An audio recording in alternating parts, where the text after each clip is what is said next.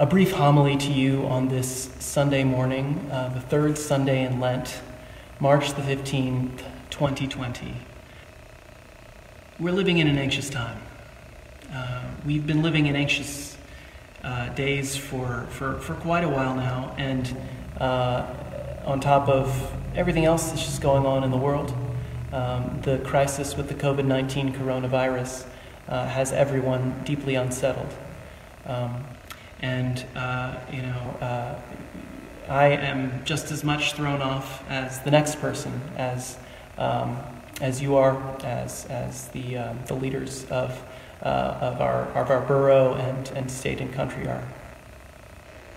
Um, in this season of life, it's easy to react, um, uh, to get nervous, to, to hoard, right? To go out uh, and take as much as we can because we don't know what tomorrow will bring. I think that the, the biblical understanding of this mentality is uh, in the language of hardening one's heart.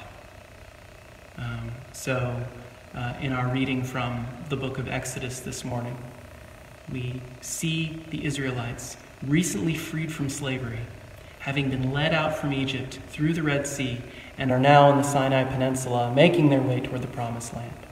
They know that the Lord is faithful to them because they sent Moses to them, and Moses delivered them through the Red Sea and uh, away from Pharaoh's army. Um, God has been faithful to these people time and time again. And yet, when they get into the desert, what do they do? They begin to harden their hearts. They begin to say things like, Did you lead us out here to die, Moses? They begin to complain against the Lord. In other places, in Exodus, they start, uh, they're, they're, uh, there's language of, of how they, um, they look back fondly on their time in Egypt when they were slaves and say, Do you remember the days when we used to sit by the pots and, uh, and eat our fill. I mean, we, we didn't want for anything back there. It would have been so much better had we never left Egypt and come out here in the desert to die. So, even though these are people who know of God's salvation, they are people who are prone and tempted to, to harden their hearts. They wandered in the desert, in the wilderness of the Sinai Peninsula for 40 years. We've been putting practices of social distancing into place for just a couple of days. Imagine social distancing for 40 years. Uh, that, that would surely tempt so many of us toward a hardness of heart. And so, my message to you is the, the message of the psalm that we recited together, Psalm 95 Harden not your hearts. We don't know what tomorrow will bring, we don't know what any day will bring. Um, and we, we are not promised even another hour of our life. And that is always the case, even in times of abundance in times of scarcity, even, even in times of peace and in times of great uncertainty. We're not guaranteed anything.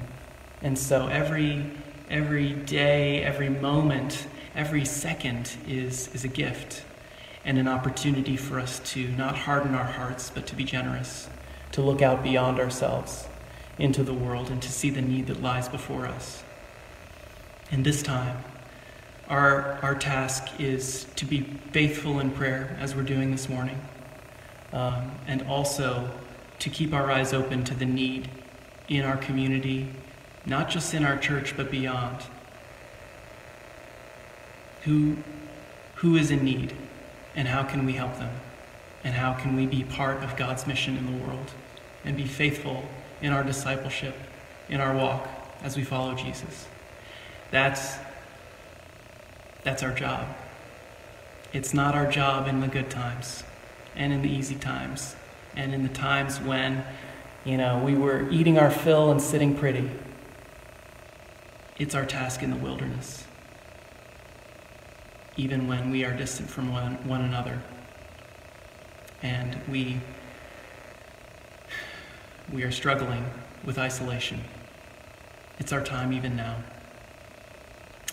So, in these days, today and in the days ahead, harden not your hearts. For God is faithful. He has saved us. We know this, and He will save us still. In the name of the Father, and of the Son, and of the Holy Spirit. Amen.